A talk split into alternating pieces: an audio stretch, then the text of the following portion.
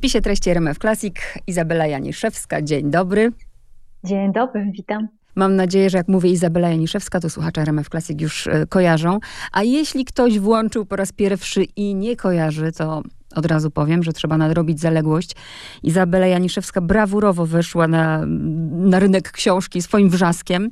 Później mieliśmy mm, histerię, później był amok, zamknięta seria. Jeśli chcecie posłuchać rozmowy czy rozmów na temat tych książek, to odsyłam do podcastów. Ale ym, na start, jeszcze zanim przejdziemy do tej najnowszej, w związku z którą się spotkałyśmy, no to trzeba się pochwalić prawami do ekranizacji. I nie tylko do trylogii, bo z tego co wiem, to już do najnowszej również, tak? Do najnowszej jest już zainteresowanie, ale jeszcze tutaj trwają rozmowy, natomiast prawa do ekranizacji trylogii zostały y, sprzedane, tak, już jest jest to potwierdzone i nawet mogę powiedzieć, że rozpoczęły się e, prace nad scenariuszem do, do pierwszej e, części, czyli Wrzasku. Prawa do ekranizacji kupił producent, który odpowiada za takie ekranizacje, jak chociażby za takie produkcje jak Zimna Wojna, Ida czy seriale kryminalne, może trochę mniej znane, bo na platformach streamingowych, ale chociażby Kruk i e, Klangor, taki świeży serial, również kryminalny mocno. Myślę, że dla słuchaczy RMF Classic, którzy w ogóle kochają filmy, muzykę filmową, jak najbardziej znany. Bardzo się cieszę i gratuluję. Ja już to mówiłam, dlatego będę, jakby nie będę wracać do trylogii. Tutaj e, zaznaczałam, że odsyłam właśnie do poprzednich rozmów, ale bardzo czekałam y, na tę książkę i od razu pierwsze pytanie, tak jak przeczytałam, niewybaczalne, bo o tej książce mówimy, tak, przynajmniej tak mi się wydaje, że tu już absolutnie nie ma mm, żadnych części, że to jest po prostu taka książka rozbiegówka przed, nie wiem, kolejną trylogią na przykład. E, to jest e, książka zdecydowanie jednotomowa. Jest to thriller, myślę, że można powiedzieć psychologiczny, e, z taką rozbudowaną zagadką i mroczną historią w tle, która sięga aż do przeszłości. Czyta się bardzo szybko. To, co być może mnie nie tyle rozczarowało, tylko ja mam takie wrażenie, może złe, że bardzo poszła pani w tej nowej książce w, w intrygę, w akcję, w to, żeby się dużo działo, w to co chwilę mnie pani zaskakuje, w ogóle nie zdążę się otrząsnąć, a za chwilę nowa rzecz, a mniej mam tej e, sfery, którą miałam we wrzasku, takiej właśnie tej, tej psychologicznej. Ja mam poczucie, że w tej książce y, szczególnie jej początek jest bardzo spokojny i ja jako autorka miałam dużą obawę, że czytelnicy powiedzą, tu się nic nie dzieje i jak ja teraz słyszę, że czytelnicy mówią, że dla nich się dzieje tak dużo, to ja się zastanawiam, ale jak to? Przecież właściwie to jest wszystko takie spokojne kawałek po kawałku. Natomiast wydaje mi się, że te historie mają zupełnie inną melodię w mojej głowie, a zupełnie inną w głowach czytelników, więc to jest zawsze taka e, gra, w której nigdy nie do końca wiadomo, jaki będzie rezultat. Taki hazard trochę, myślę, e, autora z czytelnikiem. A proszę powiedzieć, e, no bo jak ja przeczytałam tę książkę, to pierwsza moja myśl była taka, no pięknie, jak ja będę rozmawiać, jak tutaj właściwie, co bym nie powiedziała, to spoiler. a w tej, w tej sytuacji absolutnie nie możemy spoilerować, więc chyba to, co może i zachęcić i wprowadzić, to to, że wprowadza Pani dwie perspektywy czasowe. Proszę gdzieś tam nakreślić tyle, ile możemy. O co chodzi? Tak naprawdę współcześnie 30-latka y, Zuzanna budzi się w domu na ciężkim kacu z ciężką głową do drzwi ktoś wali, ona otwiera te drzwi, a tam zostaje policjantów. Policjanci mówią, że jej ojciec nie żyje. Oczywiście przekazują to w piękny, ładny sposób, tak jak policjanci są szkoleni.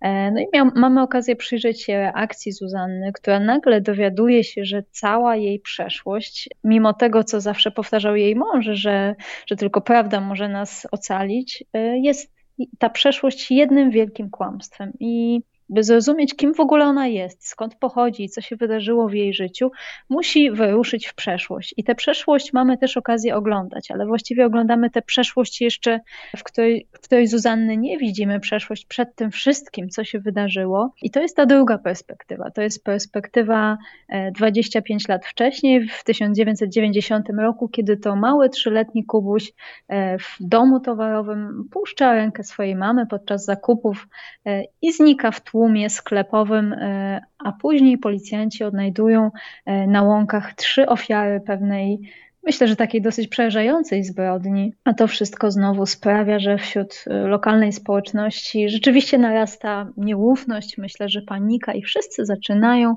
dziwnie się sobie przyglądać. Te historie się ze sobą ściśle łączą. I tak naprawdę dla mnie to jest taka opowieść y, o tym, czy rzeczywiście wszystko w życiu możemy wybaczyć, a może są rzeczy niewybaczalne. I czym właściwie jest owo wybaczenie? No właśnie, czym jest? Trudno to powiedzieć, czym ono tak w rzeczy samej jest, e, bo, bo, bo mówi się o tym, że wybaczyć nie oznacza zapomnieć e, i po prostu anulować, że tak naprawdę wybaczenie nie jest dla tego, któremu wybaczamy, tylko ono w istocie służy nam, że to nam żyje się lepiej, kiedy potrafimy wybaczyć. Znowu niektórzy twierdzą, że wybaczać potrafią tylko dzieci i święci, że wybaczać jest bardzo trudno, szczególnie, że mam poczucie, że, że w tej takiej współczesnej kulturze pełnej, szczególnie w internecie, y, mowy nienawiści, dosyć dużo mówi się o odwecie, o zemście, a mniej o wybaczeniu. Wybaczenie jest, y, jest takie szlachetne, wymaga czasu, wymaga y, pracy nad własnym charakterem, nad własnymi emocjami i rzeczywiście, jeżeli uda nam się wybaczyć, i w moim przekonaniu wybaczyć, to po prostu nie czuć na wspomnienie doznanej krzywdy nieustająco cierpienia, bo jeżeli to cierpienie nadal czujemy i na skutek tego, że je czujemy, mamy ochotę skrzywdzić osobę, która nam to cierpienie wyrządziła, to jeszcze nie wybaczyliśmy, że w momencie, kiedy e, przestaniemy chcieć właśnie tej zemsty, to wtedy chyba już wybaczyliśmy. I to jest długa, trudna i żmudna droga, ale wielce nagradzająca. Ja się cały czas zastanawiam, bo się pilnuję jednak, czy zadać to pytanie, bo w posłowiu pani wręcz od razu się ubezpiecza. Słuchajcie, jeśli nie przeczytaliście książki, to nie czytajcie tego posłowia, poczekajcie. Więc chyba, chyba jednak nie mogę pytać o inspirację, bo zdradziłybyśmy mniej więcej o co chodzi. Czy, czy umiemy... Myślę, że mogę powiedzieć tak e, enigmatycznie, mhm. że, e, że ta książka przede wszystkim zastanawiała mnie z tego względu, że e, swego czasu interesując się różnymi historiami takich prawdziwych zbrodni i zabójstw, e, jedna z nich e, wyjątkowo mocno mną wstrząsnęła, bo była to taka historia, w której ja jako matka mogłam się odnaleźć. W tej historii pojawiały się dzieci. Po różnych stronach takiej barykady tej historii i tych złych i tych dobrych i tak naprawdę ta historia dosyć długo chodziła za mną. Rozmawiałam o niej z przyjaciółmi, ze znajomymi i widziałam, że ona budzi niesamowite emocje wśród, e, wśród moich przyjaciół. I pomyślałam, a co gdybyśmy do tego dołożyli jeszcze więcej niewiadomych, jeszcze więcej napięcia, jeszcze więcej niepokoju i zaskoczeń? Co wtedy stałoby się z tą historią? I właściwie ta prawdziwa historia z Liverpoolu, e, o której można przeczytać w posłowie mojej książki, przynajmniej o jaką to sprawę chodzi, ona stała się taką, taką pierwszą nitką, która później połączyła się z innymi i wspólnie razem utkały tę książkę. No i teraz będę już pytać dookoła książki, żeby nie spoilerować. Chociaż, tak jak mówię, niektórzy czytają thrillery po to, żeby wiedzieć, kto zabił, a niektórzy, ja, ja mówię tutaj teraz o sobie, bardzo lubię różne rzeczy dookoła, ale zanim o tych rzeczach dookoła, to jeszcze kompozycja, bo to mnie ciekawi, bo ja już wiem i już o tym nieraz rozmawiałyśmy, że dla mnie pani już tworzy gotowy scenariusz. Scenarzyści się naprawdę nie muszą tutaj dużo napracować. I znów mamy, no, idealną, właściwie za, zaczyna pani jak najlepszy film, prawda, scenę, mamy scenę końcową i, i, i, dochodzimy do tego. Czy pani, jak tworzy pomysł tej książki, to najpierw to wszystko jest w pani głowie chronologicznie, a później te klocki pani przestawia, ustawia, czy jak? W dużej mierze e, w moich myślach to, to się dzieje właściwie od początku do końca, czyli chronologicznie, dlatego że ja mm, niejako przeżywam tę historię w sobie i w swoich myślach i w swoich emocjach, zanim ją napiszę. I dopóki jej porządnie nie przeżyję, nie nawysilam się, nie napłaczę, płacze, nie na boje i no jakby dopóki nie przejdą przeze mnie te wszystkie emocje, to ja nie jestem w stanie jej napisać. I sprawdziłam to już kilkukrotnie. Tak samo jest w tym momencie, kiedy pracuję nad nową książką. Jestem właśnie na tym etapie wielkiego przeżywania swojej historii i to myślę, że jest dosyć trudne dla najbliższych, bo oni też z tymi emocjami się niekiedy spotykają, wchodząc mi w drogę w ciągu dnia pracy. Natomiast taka, e, taka moja jakaś strategia na pracę, więc tę książkę najpierw przeżywałam e, w myślach, emocjach, a później usiadłam i właściwie e, niemal chronologicznie ją zapisałam. Weźmy Zuzę, główną bohaterkę, i myślę o tym jej ojcu, który rzeczywiście mm, mówił o tym, jak ważna jest w życiu prawda, kiedy wiemy, bo tyle możemy powiedzieć, że, że no, niekoniecznie to miało przełożenie na, na życie, że właściwie okłamywał ją, ale kiedy poznajemy jakby okoliczności tego wszystkiego, zaczęłam go rozumieć, bo na początku rzeczywiście miałam takie emocje, ale jak to? E, zaczęłam go rozumieć i padają w tej, w tej książce takie, takie bardzo fajne zdanie jest, kiedy ona, bo za, zaraz poproszę panią, żeby mm, troszkę o Zuzannie pani powiedziała, mhm. o niej jako właśnie bohaterce, bo też jest taka nieoczywista, ale to jedno zdanie jest tam, kiedy ona dzwoni do męża i, i mówi mu, słuchaj, porządkuje tam swoje sprawy, a on mówi, tak, tak, gdzieś czytałem, że nie możemy zmienić przeszłości, ale ona niekiedy wraca, żeby zmienić nas. I jak bardzo jednak przeszłość no, wpływa na wszystko, co się dzieje w naszym życiu. Nawet jeżeli myślę o Zuzie, która nie do końca wiedziała może o swojej przyszłości, to patrząc później na to, jak jej się życie poukładało, że to na takim poziomie nieświadomym i tak wychodzi, prawda? Tak, e, okazuje się, że właśnie przed e, przeszłością nie da się uciec. Choćbyśmy chcieli, to jednak e, nawet jeśli nasza świadomość nie pamięta, jeśli zepchnęliśmy te informacje do nieświadomości, to okazuje się, że nasze ciało na przykład przykład bardzo dużo pamięta. Pamięta nasza pamięć zapachowa. To jest w ogóle jedna z najsilniejszych ludzkich pamięci, że jeżeli czujemy jakiś zapach, który gdzieś już w jakiejś sytuacji był, to mogą wrócić nagle wspomnienia, które wydają się nam nie nasze, albo mogą wrócić e, na przykład emocje. Możemy się spiąć, albo wręcz przeciwnie, rozluźnić. Także jeśli nawet nie mamy świadomości, że coś się w naszym życiu wydarzyło, to i tak może to e, na nas wpływać i, i nami kierować. E, I rzeczywiście Oczywiście ojciec Zuzanny zawsze jej mówił, że ta prawda daje nam szansę, a kłamstwo nie zostawia wyboru, y, ale sam żył wbrew tej zasadzie z tego względu, że chciał swoją córkę chronić. My poznajemy Zuzannę jako 30-letnią y, kobietę w takim momencie, że można powiedzieć, że całe życie się jej nie udało, bo y, rozwiodła się z mężem, wychowuje z nim wspólnie w tak zwanej opiece naprzemiennej czteroletniego syna, straciła pracę, robi jakieś rzeczy tylko po to, żeby mieć za co się utrzymać, e, a straciła pracę przez właściwie swoją lekkomyślność. E, no i jest w takim momencie, że nie ma już wiele do stracenia, a w sumie bardzo dużo do zyskania. I to ona też jakby w trakcie badania tej swojej e, przeszłości e, sama stwierdza, że wydaje się nam czasami, że prawda nas zabija, ale to, to tak nie jest, bo prawda e, częściej nas jednak uwalnia niż zabija, nawet jeśli jest ciężko. Ja się też sobie to pytanie po drodze zadałam. Jak jeszcze nie doszłam do końca, to było, ale czy na pewno prawda wyzwala? A później znów mnie pani zaskakuje. Uczyniła pani Zuzę, to świetne w ogóle, pani jest z policji, gorzej, z mediów.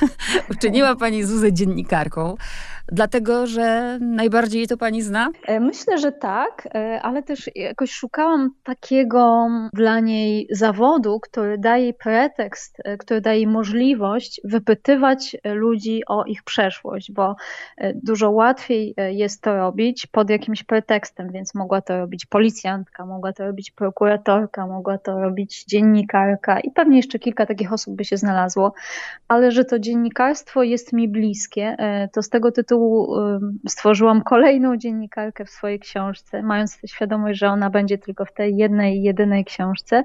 Choć mam też poczucie, że ostatnio w literaturze kryminalnej e, na polskim rynku coraz więcej tych dziennikarzy i dziennikarek się pojawia, więc myślę, że następnym razem zaskoczę czytelników jakąś inną profesją głównego bohatera. Mm-hmm. Ale Zuza jest ciekawa i też ja na przykład jestem w stanie zrozumieć naprawdę, biorąc pod uwagę też życie, jaką, jak, życie jakie dziennikarze prowadzą, jestem w stanie zrozumieć ten błąd, który popełniła. Tutaj nie zdradzam jaki, ale właśnie no, z, z roztargnienia, z jakiegoś no może nieodpowiedzialności, ale bardzo mi jej było szkoda w tym momencie. Mm, wprowadza pani taką postać, ona jest niby gdzieś tam naprawdę z boku, a jednak jest ważna w kontekście tego, w jakim kraju żyjemy. Mam na myśli, właśnie imię mi teraz wyleciało, to jest dziewczyna od prokuratorki. Mm. Jest, tutaj jest prokurator Maja Miksa, taka tak. Starsza osoba. Nie wiem, czy o tej Tak, a jej, jej dziewczyna? Jej dziewczyna to jest, jest Romką. Właśnie. Politycznie poprawnie i ma na imię, i teraz ja też pamiętam jej imię, ale nagle jak zaczęłam no myśleć o tym, jak ładnie powiedzieć, że jest Romką, a, a nie Cyganką, tak. to jej imię e, też nagle mnie... Na szczęście jest to nagranie, więc sobie, sobie to wytniemy, tylko właśnie zapomniałam, jak ona ma na imię. Ja na P chyba, na P coś? Nie, nie na P. Nie mm. wiem, dlaczego nagle właśnie tak zostałam przyparta do muru. Nie, nie, no nie, nie przypomnimy sobie? No to dobra, będziemy o tej Romce mówić. Chodzi o to, że chodzi mi o ten wątek e, takiego czegoś, co, co niby w naszym kraju, w kraju katolickim, ludzi wierzących, gdzie wszystko powierza się Bogu, nie istnieje, a tak naprawdę jest bardzo silne, czyli ta wiara w takie, no nie chcę powiedzieć zabobony, bo ona y, no, jakby ma dostęp do jakiejś wiedzy, do której my nie mamy, prawda? Mhm. E, tak, tak. No jakby mm, postać kwiaciarki, e, która zna tajemnice miasteczka, e, Rosy, e, która zna miejscowe tajemnice, ludzie przychodzą do niej poradzić się, dowiedzieć się o swoją przyszłość, ale też robią to jakoś tak potajemnie i pokątnie.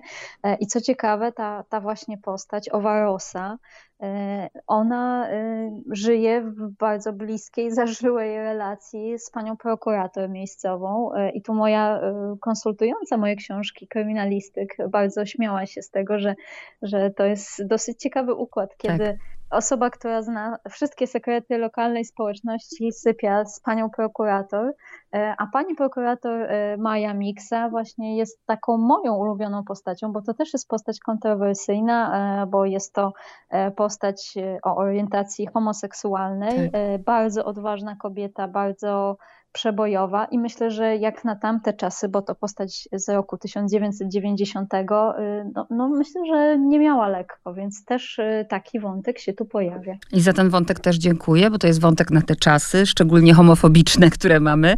E, I też e, kolejna rzecz, na którą zwróciłam uwagę przy pani prokurator, e, gdzieś mi to bliskie, myślę, że pani też, skoro to się pojawia w książce, mianowicie kiedy mm, Zuza zadaje jej pytanie, ale jak to? Trudno uwierzyć, że ktoś tak perfekcyjny jak pani mógłby nie czuć się wystarczająco dobry, a ona wtedy mówi, wszyscy perfekcjoniści tak się czują, dlatego nie potrafią sobie odpuścić.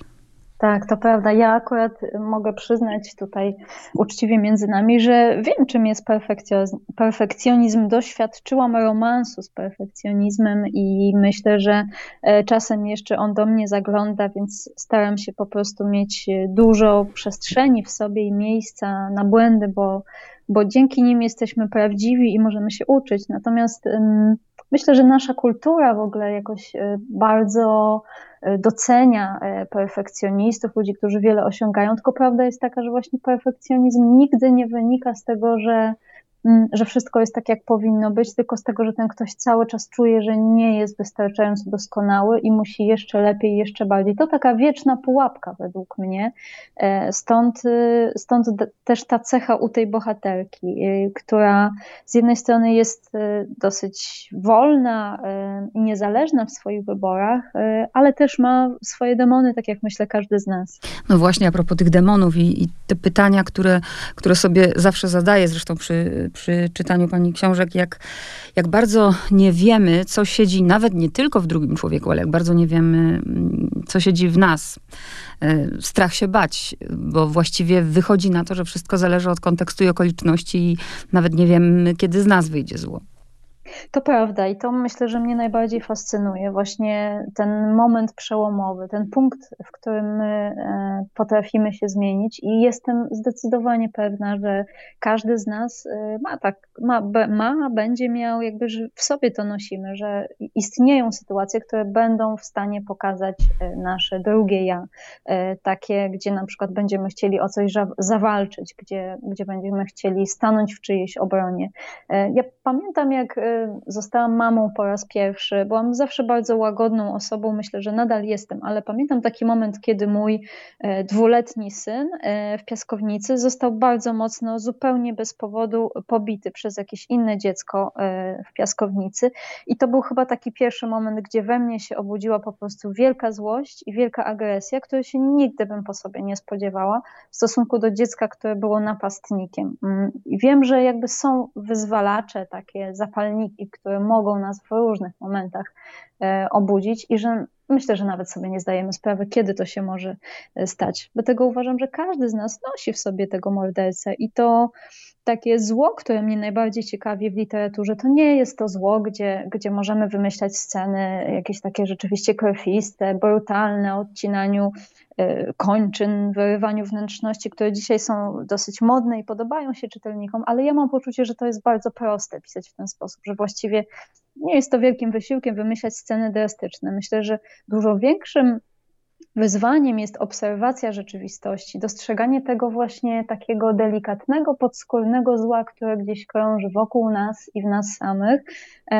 I zobaczenie, co się stanie z tym złem, jak my tam podrzucimy jeszcze do tego ognia więcej polon, jak e, ten ogień się rzeczywiście naprawdę E, rozpali i, i do czego to może doprowadzić. I to mnie rzeczywiście bardzo interesuje. Dlatego dla mnie największą inspiracją w pisaniu e, nie są kryminały, thrillery innych autorów, tylko zdecydowanie literatura faktu, reportaże, bo, bo tam widzę tę prawdę o świecie, który nas otacza. I, I, im bardziej ta prawda mnie dotyka, boli i szarpie, tym więcej ja znajduję sobie napędu do pracy nad książką. I właśnie, rzeczy, o których znów się pilnuję, rzeczy, o których miałabym ochotę porozmawiać, ale tylko nie rozmawiam dlatego, żeby właśnie nie spoilerować, e, czy, czy, czy jednak są rzeczy, które, które, które można wybaczyć, czy jest coś takiego jak niezawiniona wina, ale może skupmy się w takim razie na, na, na tym, na czym możemy. E, zaginął chłopiec trzyletni. Mm, dotyka pani tematu, który uważam e, no jest szczególnie, można powiedzieć, dla pani niebezpieczny w takim sensie, że pani jest mamą chłopca, prawda? Czy to są jakieś takie, nie wiem, lęki, które są w pani na przykład? E, to nie były do, jeszcze do niedawna lęki, które są we mnie. Nawet dodam, że jestem mamą dwóch chłopców takich małych i e, rzeczywiście sama też przeżyłam e, historię zaginięcia swojego dziecka. Na szczęście było to zaginięcie krótkie, bo trwało mniej więcej pół godziny, ale proszę sobie wyobrazić, że przez pół godziny, kiedy nie wie się, gdzie jest dziecko, to było na wakacjach e, za granicą. E, nasze dziecko wyszło z hotelu samo, pięcioletnie i poszło za obcym mężczyzną, e, bo z tyłu wydawało mu się, że ten człowiek przypomina tatę. No i e, jakoś tak się minęliśmy, że nie zauważyliśmy go wychodzącego. E, natomiast właściwie od razu zauważyliśmy, że go nie ma, zaczęliśmy go szukać. Tyle, że zrobiliśmy taki błąd, że szukaliśmy go w hotelu, a nie na zewnątrz hotelu, bo nie pomyśleliśmy, że wyszedłby sam z budynku. No i po pół godzinie dopiero udało się nam go odnaleźć. E, wyszedł z hotelu, wmieszał się w tłum. Na szczęście nikt go nie zaczepiał, nikt z nim nie rozmawiał. Wrócił cały spłakany. Ochrona hotelu już była postawiona e, w najwyższej gotowości. Natomiast no, było to straszne przeżycie, że jakby ja mam poczucie, że to jest taki moment, kiedy właściwie umiera się w tym momencie, w tej chwili, tu i teraz. I trudno jest racjonalnie myśleć, racjonalnie postępować i wydaje się to takim e, końcem świata, po którym już niczego nie będzie. I o tym też piszę trochę w swoim książce, że, mm, że właściwie nic e, przedtem e, nie jest takie samo jak to, co będzie potem. E, pamiętam nawet, że mam tam taki cytat o tym, że przedtem było miękkie, pachnące i słodkie jak dojrzałe truskawki, a potem było twarde i zimne, jakby ktoś jadł kamień. I tak e, myślę, że to są takie emocje. Tak, i tutaj w ogóle mm, ta, ta, ta sytuacja między małżonkami, prawda, kiedy było dziecko pod opieką matki i ojciec, który no, z jednej strony właśnie chce ją przytulić, a z drugiej miałby ochotę ją zamordować, krótko mówiąc, że nie dopilnowała dziecka. Tak, tak. Znaczy myślę, że to, to są bardzo trudne sytuacje i I w ogóle jakby te problemy z wybaczeniem, z naszą chęcią zemsty, krzywdzenia innych wynikają z tego, że my po prostu nie umiemy sobie radzić z własnymi emocjami, bo, bo to niekiedy bywa niesamowicie trudne. E, my nie wiemy, co robić ze swoim napięciem, ze swoją złością, ze swoją frustracją e, i, i przez to zaczynamy myśleć o rzeczach strasznych i robić rzeczy straszne, a to też trochę wynika z naszej kultury, że w naszej kulturze my się przez wiele, wiele lat uczymy tego, jak się odcinać od własnych uczuć, jakich nie czuć. Pewne uczucia nazywamy w ogóle, że są one złe, brzydkie, że na przykład złość jest zła, że nie powinniśmy się złościć, szczególnie kobiety, więc jakby to powoduje, że kiedy w końcu tych emocji jest w nas dużo, bo one są naturalne i one są informacją dla nas o tym, co się z nami dzieje, o naszych potrzebach i jeśli my przez tyle lat nic z tym nie robiliśmy i w końcu te emocje nas zaleją, no to właśnie wtedy dzieją się rzeczy przerażające. I w tym kontekście mogę powiedzieć, że jeśli dorośli nie potrafią radzić sobie z emocjami, to co dopiero dzieci, które są wychowywane przez tych dorosłych? Zgadza się, tak, bo dzieci właściwie w dużej mierze uczą się z obserwacji, z tak. obserwacji tak, i też z tego, co czują. Dużo, dużo, dużo mniej z tego, co my mówimy. To jest dużo mniej ważne. No i to jest właśnie kolejny temat, który się otwiera, y, mniej więcej tego, jak dzieci są dzisiaj wychowywane, właśnie, że przez telewizję nikt z nimi nie rozmawia, świat zupełnie wykreowany. A proszę powiedzieć, dlaczego, y, tam chyba raz się pojawia w powieści, o ile dobrze pamiętam, nazwa tej miejscowości Jańczyce, czy jakoś tak, że jakby uczyniła pani... Mm, akcję tej książki w małym miasteczku, że wydawałoby się, że takie rzeczy dzieją się w wielkich miastach, a tu się okazuje, że w małym miasteczku, gdzie wszyscy się znają, takie, no, no w sumie tak jak wszędzie, takie, takie, mhm. takie, taka zmowa milczenia, nie?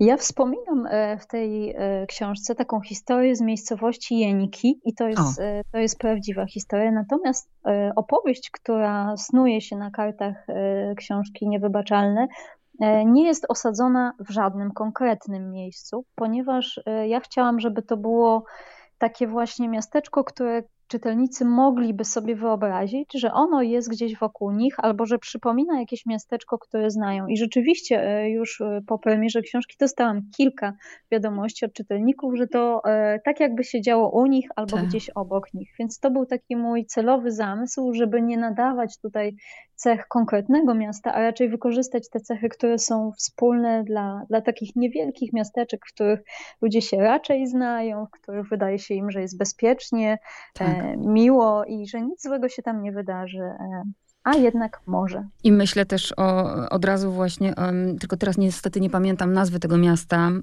ale też historia, którą długo żyłam, wydarzyła się zresztą z 20 lat temu.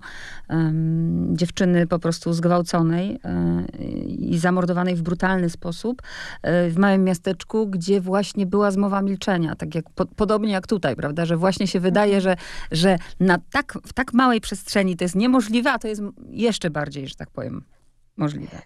Tak, to jest możliwe. Ja myślę, że ta zmowa milczenia wynika też z tego, że mm, jest takie. Ja bardzo dużo konsultowałam przy tej książce y, z psychologami, ponieważ chciałam zrozumieć, dlaczego ludzie w pewnych sytuacjach zachowują się w sposób, który wydaje się być nielogiczny i krzywdzący na dłuższą metę dla nich. I okazuje się, że po prostu my nie jesteśmy często w stanie jako ludzie przyjąć, y, przyjąć tych ciężkich, prawd y, o sobie, o swoim otoczeniu y, i że w takich sytuacjach ta zmowa wynika na przykład z tego, że my po prostu nie chcemy dopuścić tej myśli, że to u nas się to wydarzyło, że, że te zło jest wśród nas, bo my tak. chcemy widzieć siebie jako tych dobrych, jako tych, którzy y, nie mają nic na sumieniu, bo jeżeli takie coś wydarzyło się w naszej społeczności, to znaczy, że my popełniliśmy jakiś błąd, że gdzieś zrobiliśmy coś nie tak i wyhodowaliśmy w tej swojej grupie społecznej jakiś niezdrowy organizm, który teraz musielibyśmy znaleźć, zlikwidować, odciąć niemal jak jakąś zatrutą gałąź albo uschniętą gałąź i jakby czujemy się odpowiedzialni za to, co się stało. I myślę, że um, częściowo zawsze jesteśmy odpowiedzialni za coś, co się dzieje w naszym bliskim środowisku, i to jest jeden z tych mechanizmów, który powoduje, że, że ludzie milczą, bo chcą, wolą udawać, że tego nie ma, że, że to ich nie dotyczy i że oni nie wzięli w tym udziału i nadal żyć w tej iluzji bezpieczeństwa. I sobie też zadałam pytanie, bo to jest bohater absolutnie gdzieś trzecioplanowy, ale ważny. Mianowicie, dlaczego tak jest, że my ludzie z automatu po prostu nie mówimy prawdy? Y, ten bohater akurat nie miał w tym żadnego interesu, żeby powiedzieć, jak było, a jednak nie powiedział, jak było. Nie? Hmm. Tak, no nie mówimy prawdy, bo jednak e, różne, różne motywacje e, przez nas przemawiają. E, w tej książce pojawia się też bohater, który w którymś momencie zauważa, że, że w jego otoczeniu, choć on oczywiście myśli, że w całym życiu wygrywają ci, którzy oszukują, którzy kłamą, którzy są butni, którzy są w jego oczach drapieżnikami, a że ludzie uczciwi, tacy porządni, oni zawsze gdzieś tam są na szarym końcu, bo czekają na swoją szansę, nie pchają się. I on pod wpływem mm, tych doświadczeń stwierdza, że, że, że tego dnia po prostu postanawia, że on stanie się drapieżnikiem, tak jak pozostali E, żeby w tym życiu nie przegrać. Tylko tak naprawdę ta historia ostatecznie pokazuje, że, e, że nie wygrywają e, drapieżnicy, tylko właśnie wygrywają ci ludzie, którzy szukają prawdy. Tak. Um, to już tak żartobliwie, żeby nie kończyć poważnie. Um, no dostało się, ja teraz naprawdę mówię też żartobliwie z przymrużeniem oka, że dostało się nauczycielom. Wie pani, grono nauczycieli jak przeczyta, że tu kurczę, matematyk bierze amfę. Chociaż nie są to takie sytuacje z kosmosu wzięte, bo przyznaję, że poszukałam informacji na ten temat i znalazłam takie przypadki. E, oczywiście ten mój nauczyciel jest w latach 90. i też dosyć dużo badałam, jak wtedy wyglądał rynek narkotykowy w Polsce. Natomiast e, no, jakby mieliśmy trochę takich przypadków, gdzie gdzie były takie historie z nauczycielami. Nawet znalazłam historię nauczycieli, którzy e, zaopatrywali w te substancje nielegalne własnych uczniów i źle to się dla nich skończyło. Natomiast myślę, że cudownym, e, optymistycznym akcentem dla czytelników e, moich książek jest to, że na dosłownie moment, ale jednak pojawia się w tej książce bohater trylogii, ponieważ pojawia tak, się Bruno A to, to już mi pani to zabrała, już mi to pani zabrała, ja sobie to zostawiłam na koniec, że właśnie puszcza pani, rozumiem, że to miało być takie puszczenie oka, słuchajcie. Tak. Pamiętam o was. Tak, tak. Szczególnie, że no, po zakończeniu trylogii dostałam naprawdę, myślę, że nie skłamę, jeśli powiem, setki wiadomości e, z wyrazami ogromnej tęsknoty za komisarzem Wilczyńskim. Ta, ta postać absolutnie podbiła serca czytelniczek, choć myślę, że czytelników również, e, więc chciałam po prostu zrobić taki, taki miły ukłon e, i pokazać kawałek e, z przeszłości komisarza Wilczyńskiego i, i wpuściłam go na moment do tej książki. I rzeczywiście było to bardzo miłe, bo aż się uśmiechnęłam. Wszystko, co najlepsze, jakby można sobie było przypomnieć. No i też ten research, ale to, to jest u pani, bo ja właśnie mm, widzę to za każdym razem bardzo dużo i zresztą w każdej książce, w trylogii też było tego dużo, jak wiem, Wilczyński słuchał RMF Classic, że no też pani tutaj niezły przegląd y, wspomnieniowy mi zrobiła, jeśli chodzi o muzykę lat 90. Tak, starałam się tych smaczków lat 90. Y, wrzucić sporo, e, a jednocześnie tak to zrobić, żeby gdzieś ten rok 90 nie, nie przytłoczył całej fabuły, żeby on był bardziej tłem, a nie był e, dominującym wątkiem. Natomiast gdzieś tam grzebałam rzeczywiście w kinematografii, e, w modzie, e, sprawdzałam na przykład, czy w tamtych czasach były już kamery w domach towarowych i co ważne, właśnie w domach towarowych, a nie w centrach handlowych, bo wtedy absolutnie nie było jeszcze żadnych centrów mm -hmm. handlowych. Więc mnóstwo takich niuansów, dużo rozmów z osobami po 60, które zdecydowanie lepiej ode mnie pamiętały te czasy. No i duże szukania. Kiedy Wojciech Chmielarz e, pisze intensywny, intrygujący, precyzyjna, kryminalna układanka, a Katarzyna Puzyńska, jeden z najlepszych thrillerów, jakie czytałam w tym roku, to co sobie Izabela Janiszewska myśli? Ostatnio właśnie Wojciech Chmielarz zrobił mi niezwykłą niespodziankę, bo, bo wrzucił u siebie w, na swoich kontach internetowych taką bardzo pochlebną opinię niewybaczalnego. E, I to był taki dzień, gdzie chodziłam od rana do wieczora uśmiechnięta i pomyślałam sobie, że e, że chyba dopiero teraz e, pozwalam sobie to poczuć i zaczynam czuć tę radość z tego, że, że robię naprawdę to, czego pragnęłam całe życie i do czego dążyłam, e, i też to mi daje dużo więcej odwagi, że mam poczucie, że każda kolejna książka e, Teraz y, oczywiście myślę, że to może zabrzmieć jakoś butnie, natomiast, że ma szansę być lepsza, bo we mnie się jakoś powoli buduje taka silna samoświadomość jako autorki. I te wszystkie miłe słowa od innych autorów, one rzeczywiście są niezwykle budujące y, i, i dodają skrzydeł i pomagają jeszcze bardziej y, wierzyć w to, co robię. No i we mnie, jak już pani wie, też ma pani fankę, więc ja przeczytałam to zachłannie. No i aż muszę zapytać, bo, bo, bo ja się domyślam, że ta książka zresztą mamy w lipcu, y, w lipcu koniec, więc już jesteśmy w listopadzie. Podejrzewam, że już pani nad czymś pracuje. Y, ile możemy zdradzić? Nad czym? O, pracuję nad nową książką, tak, to prawda.